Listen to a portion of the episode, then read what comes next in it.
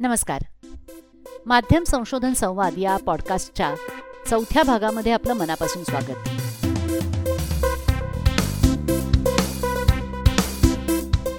माध्यमांशी संबंधित एखाद्या विषयाविषयी संशोधन करणाऱ्या कुणालाही हा पॉडकास्ट उपयुक्त ठरू शकतो. तरी देखील माध्यमांचं औपचारिक प्रशिक्षण घेणारे आणि मराठी भाषेतून काम करण्याला प्राधान्य देणारे महाराष्ट्रातल्या वेगवेगळ्या विद्यापीठांमध्ये जे असंख्य विद्यार्थी आहेत त्यांना ह्या पॉडकास्टचा नक्कीच उपयोग होईल असा मला विश्वास आहे. अर्थातच मी नेहमी सांगते त्याप्रमाणे माध्यम संशोधनाविषयी अगदी सगळं समग्र या पॉडकास्टमधून कळणार नाही. त्याच्या जोडीला तुम्हाला इंग्रजीतली उत्तमोत्तम पुस्तकं मराठीतही जी चांगली मोजकी पुस्तकं उपलब्ध आहेत ती वाचावी लागतील. वेगवेगळे संशोधन प्रबंध वेगवेगळे संशोधन निबंध पहावे लागतील. आणि मग तुम्हाला माध्यम संशोधन ही खूप शिस्तबद्ध खूप शास्त्रीय अशी प्रक्रिया असली तरी ती आनंद घेण्यासारखी सुद्धा प्रक्रिया आहे हे सहज लक्षात येईल.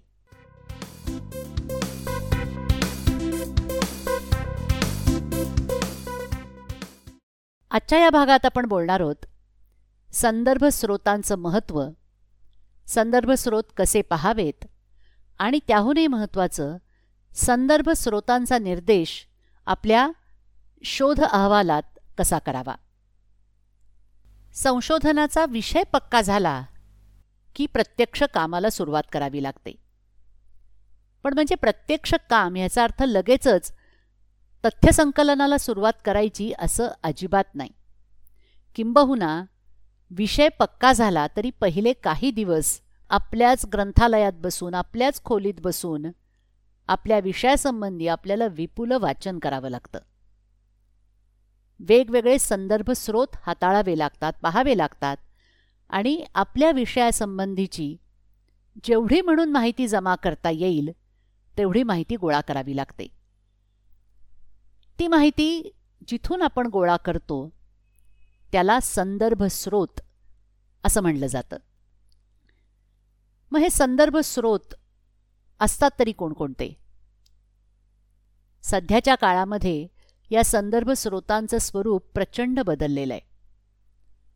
खूप पूर्वी ज्यावेळेला फक्त मुद्रित माध्यमच होती त्यावेळेला अर्थातच प्रकाशित झालेले ग्रंथ आणि अहवाल हे आपले संदर्भ स्रोत असायचे. कालांतरानं त्याच्यामध्ये श्राव्य संदर्भ स्रोतांची सुद्धा भर पडत गेली. एखाद्या श्राव्य मुलाखतीचं ध्वनिमुद्रण हा सुद्धा संदर्भ स्रोत ठरू शकतो. तेच पुढे टेलिव्हिजनलाही लागू पडतं. त्या मुलाखतींची संहिता जर आपल्याला उपलब्ध झाली किंवा त्या मुलाखतींचं मुद्रण उपलब्ध झालं तर ते ऐकून त्याच्यातूनही आपल्याला हवी असलेली माहिती मिळू शकते. त्याच्यानंतरच्या काळामध्ये अर्थातच वर्ल्ड वाईड वेब याचा उदय झाला. वर्ल्ड वाईड वेब आल्यानंतर माहितीचा आणि संदर्भ स्रोतांचा फार मोठा खजिना आपल्यासमोर खुला झाला. त्याच्यामध्ये इलेक्ट्रॉनिक स्वरूपातली जर्नल्स आली वेगवेगळ्या संस्थांची संकेतस्थळं आली. समाजमाध्यमं आली. त्याच्यामध्ये फेसबुक आहे ट्विटर आहे. ह्या सगळ्यामधून आपल्याला माहिती मिळू शकते. मी पुन्हा पुन्हा सांगतेय जी माहिती अचूक विश्वसनीय. अशी आहे अशी आपण खातरजमा केलेली असेल तर आपण अशा माहितीचा उपयोग करू शकतो. याखेरीज कोणाचे खाजगी पत्रव्यवहार जरी असले तरीही ते आपल्याला वापरता येतात. आणि अर्थातच यापूर्वी झालेलं संशोधन वेगवेगळ्या परिषदांमध्ये सादर झालेल्या निबंधांचे तयार झालेले खंड संशोधनासंबंधीच्या पत्रिका मास्टर्स पदवीसाठी झालेले शोधनिबंध आणि अर्थातच पी एच डी पदवीसाठी तयार झालेले शोधप्रबंध. असे असंख्य संदर्भ स्रोत आपल्याला उपलब्ध आहेत आणि संशोधन करत असताना या कशाचाही विचार न करता आपल्या मनात जे येईल त्यानुसार लेखन करत राहणं अपेक्षित नाही आणि तशा प्रकारचं संशोधन मान्यताप्राप्तही असत नाही. पण संदर्भ स्रोत वापरायचे म्हणजे नेमकं काय करायचं? मागच्या वेळेला मी म्हणलं तसं आपला एकदा विषय ठरल्यानंतर आपल्याला आपल्या विषयाची पार्श्वभूमी समजून घेणं फार आवश्यक आहे. मागच्या वेळेला मी उदाहरण दिलं होतं डॉक्टर रमा गोळवलकर यांच्या प्रबंधाचं. पुण्यातल्या पदवीपूर्व अभ्यासक्रमांचं शिक्षण घेणाऱ्या तरुणांच्या मोबाईल वापराच्या सवयी आणि त्याचे परिणाम असा त्यांचा विषय होता. या विषयाचा अभ्यास सुरू करताना सर्वप्रथम या विषयामधले जे वेगवेगळे घटक आहेत त्यांच्या अनुषंगाने अद्ययावत माहिती गोळा करणं आवश्यक आहे. म्हणजे अगदी पुणे शहराचा इतिहास तुम्हाला तुमच्या प्रबंधात लिहायची गरज नाही आहे पण पुणे शहरामध्ये पदवीपूर्व शिक्षण देणारी किती महाविद्यालयं आहेत? अशा महाविद्यालयांमध्ये कोणकोणते विषय शिकवले जातात? तिथे किती विद्यार्थी शिकतात? याची आधी आपल्याला माहिती काढणं आवश्यक आहे. आणि मग हे समजून घेताना केवळ एका व्यक्तीला विचारून चालणार नाही. किती हो असतील पुण्यामध्ये कॉलेज? किती हो असतील पुण्यामध्ये विद्यार्थी? अशा प्रकारच्या चौकशीला संशोधनामध्ये स्थान नाही. त्याच्याकरता आपल्याला जिथून समग्र परिपूर्ण आणि विश्वसनीय माहिती मिळेल अशाच ठिकाणी जावं लागेल. म्हणजे कदाचित पुणे शहरामध्ये किती महाविद्यालयं आहेत हे बघण्याकरता पुणे विद्यापीठामधून एखादा स्रोत शोधावा लागेल. पुणे विद्यापीठाच्या संकेतस्थळावर जर तशी माहिती असेल तर तिथून ती माहिती घ्यावी लागेल. त्यांच्यामध्ये एकूण इतके विद्यार्थी शिक्षण घेत आहेत. कोणत्या विषयांचं शिक्षण दिलं जातं ही सर्व माहिती आपल्याला गोळा करणं आवश्यक आहे. ही सगळीच्या सगळी माहिती आपल्या प्रबंध अहवालामध्ये येईल का? सगळीच्या सगळी येईल असं नाही. परंतु आपला प्रबंध अधिक वाचनीय करण्याकरता आपल्या प्रबंधातून आपण मांडत असलेला विषय साकल्यानं आपल्या वाचकांना समजण्याकरता अशा पार्श्वभूमीच्या माहितीची खूप आवश्यकता आहे. मग त्यातला दुसरा घटक आहे मगाच्या विषयामधला मोबाईल फोनचा वापर. त्याच्यामध्ये अर्थातच मोबाईल फोनचा इतिहास आपल्याला अगदी थोडक्यात द्यायला पाहिजे. पहिला मोबाईल फोन कधी आला?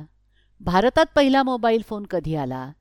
भारतामध्ये पहिल्या वर्षी एकंदर मोबाईल वापरकर्ते किती होते?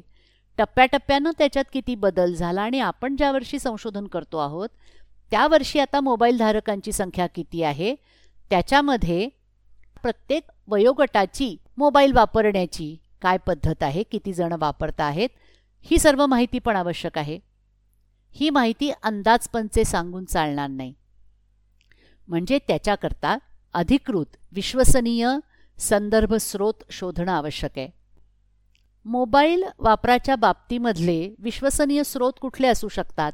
तर त्या संबंधीची सरकारी खाती दूरसंचार खातं असेल telecom regulatory authority of India ट्रायसारखी संस्था असेल किंवा मोबाईल नेटवर्क्स असोसिएशनसारखं काही असेल जिथून अधिकृत अहवाल आकडेवारीनुसार दरवर्षी प्रसिद्ध केले जातात. अशा अहवालातून आपल्याला माहिती घेणं क्रमप्राप्त आहे. म्हणजे आपल्या विषयाशी संबंधित प्रत्येक घटकाची पार्श्वभूमी त्याची ऐतिहासिक वाटचाल आपल्याला सप्रमाण आपल्या प्रबंधाच्या पहिल्या भागामध्ये मांडावी लागते ज्याचं नाव आहे विषय प्रवेश त्याच्या पुढे जाऊन आपल्याला आपल्या विषयाच्या अनुषंगाने यापूर्वी काय काय संशोधन झालेलं आहे? तेही पाहायचं असतं. त्याच्याकरता तर फार मोठ्या प्रमाणावर आपल्याला अशा प्रकारचे संदर्भ स्रोत बघावे लागतात. त्याविषयी विस्तारानं आपण पूर्वसाहित्याचा आढावा याविषयीच्या भागात बोलूयात. पूर्वसाहित्याचा आढावा घेतल्यानंतर आपण आपला संशोधन आराखडा तयार करतो. त्याही वेळेला आपल्याला काही संदर्भ स्रोत बघावे लागतात आणि आपल्यासारख्या विषयाच्या संबंधित एखादा आराखडा यापूर्वी तयार असेल आणि तोच आपण वापरणार असू तर आपल्याला तसं करता येतं परंतु त्यावेळेला तो आराखडा आपण कुठून घेतला हेही आपल्याला स्पष्ट करायला लागतं. मग पुढे आपलं तथ्य संकलन आपण कसं केलं कोणत्या पद्धती आपण निवडल्या या प्रत्येक टप्प्यावर हे पूर्णपणे मला वाटलं तसं किंवा मला आतून असं वाटलं की मी असं करावं असं संशोधनात चालत नाही. त्याच्यासाठी विपुल वाचन करून त्यातून आपल्या विषयाच्या अनुषंगाने जे जे उपयुक्त आणि समर्पक आहे त्या सगळ्याची नोंद आपल्या डोक्यातही घ्यावी लागते आणि आपल्याकडे त्याचे सर्व तपशीलही उपलब्ध असावे लागतात. तथ्य मांडणी केल्यानंतर ज्यावेळेला आपण आपल्या तथ्यांची चर्चा करतो त्याचं विश्लेषण करतो त्यावेळेला सुद्धा वेगवेगळ्या सिद्धांतांचा आपल्याला हवाला द्यायचा असतो. तो देण्याकरताही आधी आपल्याला असंख्य संदर्भ स्रोत चाळावे लागतात. कधीकधी अगदी निष्कर्षामध्ये सुद्धा आपल्या अभ्यासाखेरीज दुसऱ्या कुठल्या तरी अभ्यासाचा हवाला द्यायचा असतो जेणेकरून आपल्याला आपल्या निष्कर्षांवरती अधिक प्रकाश टाकता येईल. याचा अर्थ एकदा विषय पक्का झाल्यानंतर अगदी पहिल्या दिवसापासून शेवटच्या दिवसापर्यंत आपल्याला सतत कोणते ना कोणते संदर्भ स्रोत उपयुक्त ठरतात शोधावेही लागतात. परंतु आपलं संशोधन संशोधनाच्या संकेतांनुसार स्वीकार्य व्हायचं असेल तर आपल्याला आपण ज्या संदर्भ स्रोतातून माहिती संकल्पना व्याख्या जे काही वापरलं असेल त्यांचा योग्य पद्धतीनं निर्देश करणं ही सगळ्यात महत्त्वाची गोष्ट ठरते. आता प्रश्न असा येतो की संदर्भ निर्देश करायचाच कशा करता त्याचं साधं उत्तर असं आहे. की जी माहिती आपण स्वतः गोळा केलेली नाही त्या माहितीचं श्रेय आपण घेण्याचं कारण नाही. नैतिकदृष्ट्या ते बरोबर नाही. किंवा जी माहिती मी गोळा केलेली नाही ती मीच गोळा केलेली असं भासवायचा प्रयत्न करणं हे नैतिकदृष्ट्या तर योग्य नाहीच. परंतु कायदेशीरदृष्ट्यासुद्धा आपल्याला ते अडचणीत आणू शकतं. त्याला वाङ्मय चौर्य असं म्हणतात. वाङ्मय चौर्याचं कृत्य आपल्या हातून होऊ नये यासाठी योग्य पद्धतीनं संदर्भ निर्देश करणं अत्यंत आवश्यक आहे. त्याहीपेक्षा संशोधनपर लेखन ज्यांना संशोधनात रस आहे अशाच व्यक्ती वाचणार आहेत. म्हणजे त्यांनाही पुढे संशोधन करायचं असेल तर आपल्या संदर्भ स्रोतांमुळे त्यांना तो स्रोत शोधून काढून त्याच्यातून त्यांना उपयुक्त काही मिळतंय का हे बघणंही त्यामुळे सोपं जातं. आणि तिसरी अधिक व्यावहारिक गोष्ट आपण जी आकडेवारी देतो आहोत आपण जो तपशील देतो आहोत आपण ज्या संकल्पना मांडतो आहोत त्यामध्ये काही त्रुटी असल्या त्यामध्ये काही चूक असेल त्यामध्ये लोकांना काही पटण्यासारखं नसेल तर ते म्हणणं माझं नाही. हे अमुक तमुक व्यक्तीने अमुक अमुक साली म्हणलेलं आहे ते मी इथं उद्धृत करत आहे असं स्पष्ट केलं की संशोधक म्हणून आपण हे विधान करत नाही हो त्यामुळे त्याची जबाबदारी आपल्यावर नाही असंही आपल्याला स्पष्ट करता येतं. संदर्भ निर्देश करण्याच्या सुद्धा आंतरराष्ट्रीय पातळीवर मान्यताप्राप्त अशा वेगवेगळ्या पद्धती आहेत. आपण मायक्रोसॉफ्ट वर्डमध्ये जर आपलं लेखन टंकितं म्हणजे टाईप करत असू तर संदर्भ निर्देशनाची खूप छान सोय त्याच्यामध्ये देण्यात आलेली आहे. वर्ड फाईलमधल्या सगळ्यात वरच्या मेनूबारमध्ये जर बघितलं तर तिथे रेफरन्सेस असं एक बटण असतं. संदर्भ निर्देश करण्याच्या दृष्टीनं आवश्यक आणि उपयुक्त अशा सर्व सुविधा त्याच्यामध्ये आहेत. सर्वप्रथम आपल्याला त्याच्यामध्ये आपण कोणती स्टाईल निवडणार ते ठरवावं लागतं.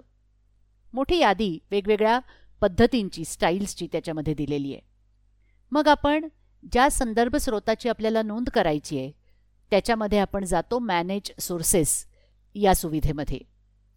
तिथे आपल्याला आपला स्रोत कोणत्या प्रकारचा आहे हे बघून त्याप्रमाणे त्याची नोंद करावी लागते. ज्या प्रकारचा आपला स्रोत आहे त्यासाठी कोणकोणता तपशील आवश्यक आहे ते सगळं तिथे दिलेलं असतं. किती लेखकांनी पुस्तक लिहिलेलं आहे कितवी आवृत्ती आहे संपादित आहे का भाषांतरित आहे? आपण पुस्तकातल्या एकाच प्रकरणाचा संदर्भ देतो आहोत का संपूर्ण पुस्तकाचा देतो आहोत. आपण संकेतस्थळावरचा जर संदर्भ वापरत असू तर फक्त संकेतस्थळाचं नाव द्यायचं आहे का? संकेतस्थळावरच्या कोणत्या पानावरून कोणाच्या नावानं प्रसिद्ध झालेलं लिखाण आपण संदर्भ म्हणून वापरतो आहोत? कोणत्या पानांवरती ते आपल्याला सापडलेलं आहे? म्हणजे पृष्ठक्रमांकसुद्धा आपल्याला त्याच्यात नोंदवता येतात. माध्यम संशोधनाच्या बाबतीत बोलायचं तर ए पी ए किंवा एम एल ए ह्या पद्धतींवर जास्त भर दिलेला आढळतो. या पद्धतींमध्ये फरक काय असतो? माहिती देण्याचा क्रम पुढे मागे होऊ शकतो. हा त्याच्यामध्ये महत्त्वाचा फरक असतो. त्यामुळे जरी आपण ए पी एची माहिती जाणून घेतली आणि आपल्याला एम एल एमध्ये संदर्भ निर्देश करा असं सांगितलेलं असेल तर ते आपल्याला फारसं अवघड जात नाही. आपलं संशोधन सहा महिने तीन वर्ष सहा वर्ष असं दीर्घकाळ चालणार असेल तर आपल्याला पुन्हा तो संदर्भ स्रोत शोधता येत नाही त्यासाठी वेळ घालवणं परवडतही नाही. त्यामुळे आपण जे जे वाचन करू त्या प्रत्येकाची समग्र नोंद आपल्याकडे असली तर संदर्भ निर्देश करताना आपल्याला त्याच्यासाठी वेगळा वेळ घालवावा लागत नाही. म्हणजे कोणकोणती माहिती आपल्याला लागते? मी या भागाच्या वर्णनामध्ये ए पी ए या संदर्भ निर्देशन पद्धतीविषयीची एक लिंक दिलेली आहे. ती तुम्ही पाहिल्यानंतर खूप सविस्तर तुम्हाला वेगवेगळ्या प्रकारच्या संदर्भ स्रोतांचा निर्देश कसा करायचा हे कळेलच कारण स्रोत ज्या प्रकारचा त्या प्रकारची नोंद करावी लागते. पण काही मूलभूत गोष्टी सगळ्यांमध्ये समान आहेत.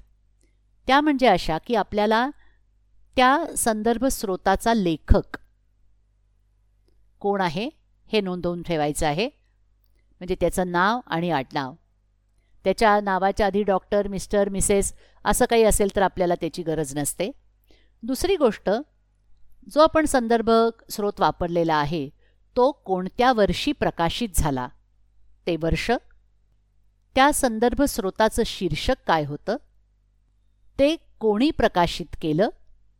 आणि कुठून प्रकाशित झालं? ह्या पाच अत्यंत महत्त्वाच्या मूलभूत गोष्टी आहेत. परंतु फक्त तेवढ्यावरच अर्थातच आपलं भागत नाही.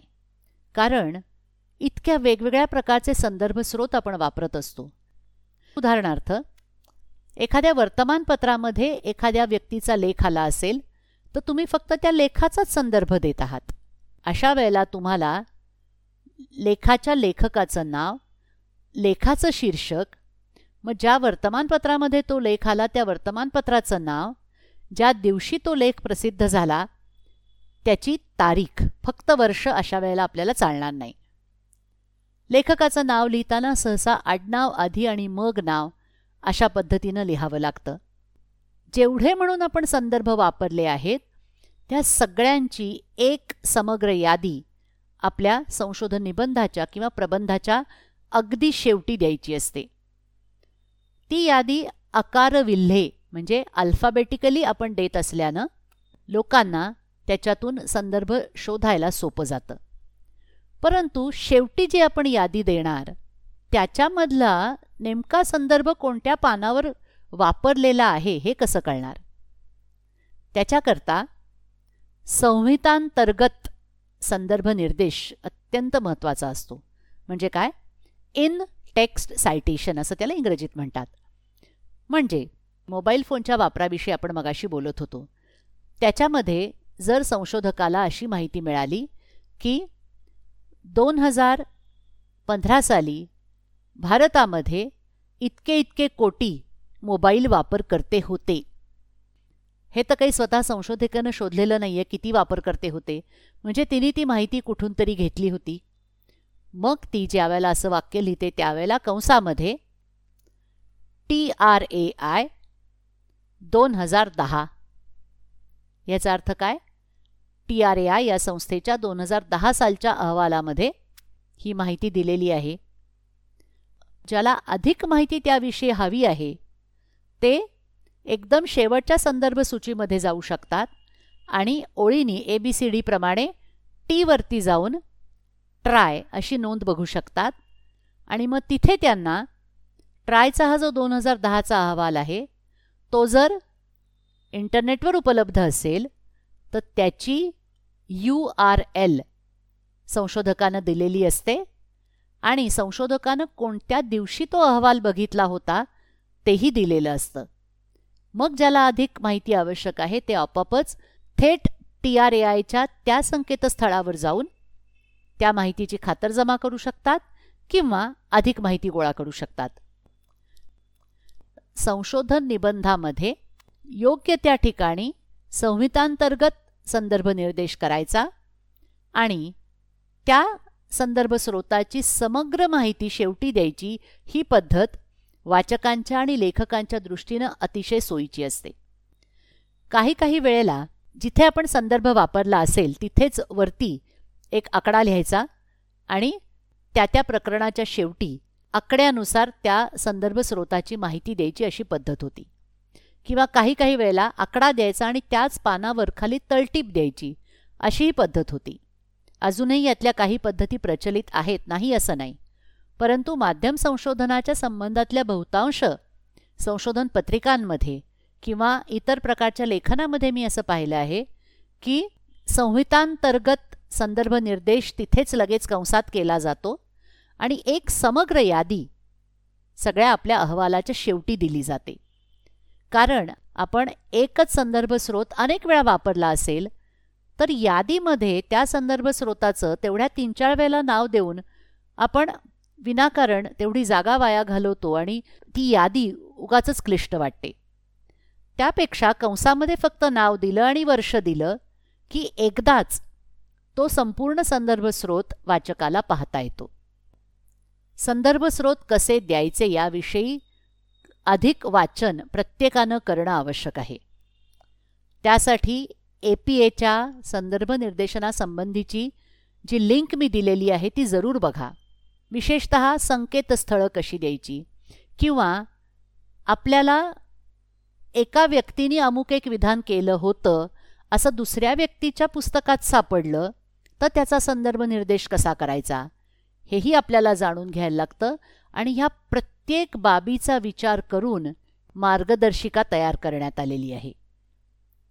त्यामुळे ती जरूर बघा.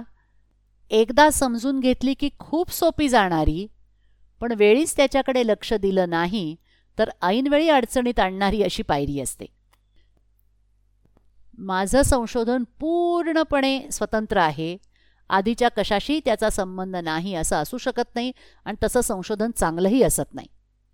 जितके संदर्भ स्रोत आपल्याला बघता येतील जितके संदर्भ आपल्याला योग्य पद्धतीनं आपल्या लेखनामध्ये मांडता येतील तितकं आपल्या संशोधनाला अधिक वजन प्राप्त होतं. त्या दृष्टीनं संदर्भ स्रोतांचं महत्त्व जाणून घ्या. संदर्भ स्रोतांच्या कोणकोणत्या नोंदी आपल्याला करून ठेवणं आवश्यक आहे? तेही समजून घ्या. आणि जी कुठली पद्धती अवलंबाल ती एकच पद्धत पूर्णपणे एका संशोधन निबंधामध्ये अवलंबा. अन्यथा आपलं संशोधन अपेक्षित दर्जाचं होणार नाही. म्हणजे संशोधन चांगलं असेल परंतु आपलं संशोधन अहवालाचं लेखन त्या दर्जाचं झालं नाही तर ते स्वीकारलं जाणार नाही. आणि हो अजिबात संदर्भ न देणं जितकं वाईट तितकंच संदर्भांचा अतिरेक करणं देखील वाईट. काही काही संशोधकांना असं वाटतं की मी किती वाचलं आहे हे मला सतत दाखवलं पाहिजे आणि म्हणून दर दोन वाक्यांच्या मागे कुणाचा ना कुणाचा संदर्भ देतात. कोणत्याही बाबतीमध्ये समतोल आवश्यक असतो तसाच संदर्भ स्रोतांचं वाचन आणि संदर्भ स्रोतांचा लेखनातला वापर या बाबतीतही समतोल साधणं आवश्यक आहे. या पुढच्या भागामध्ये आपण प्रत्यक्ष संशोधन प्रक्रियेविषयी बोलणार आहोत. त्याच्यामध्ये कोणकोणते टप्पे येतात आणि ते टप्पे तशाच पद्धतीनं एका पाठोपाठ एक पार करत जाणं का आवश्यक असतं हेही जाणून घेणार आहोत. तुम्हाला हा पॉडकास्ट कसा वाटतो? त्याच्यामध्ये तुम्हाला आणखी काही वेगळे विषय हाताळले जाणं अपेक्षित आहे का? त्याच्यात काही बदल करणं आवश्यक आहे का? जरूर माझ्यापर्यंत पोचवा. माझा ईमेल पत्ता पॉडकास्टच्या वर्णनात दिलेला आहे. नमस्कार.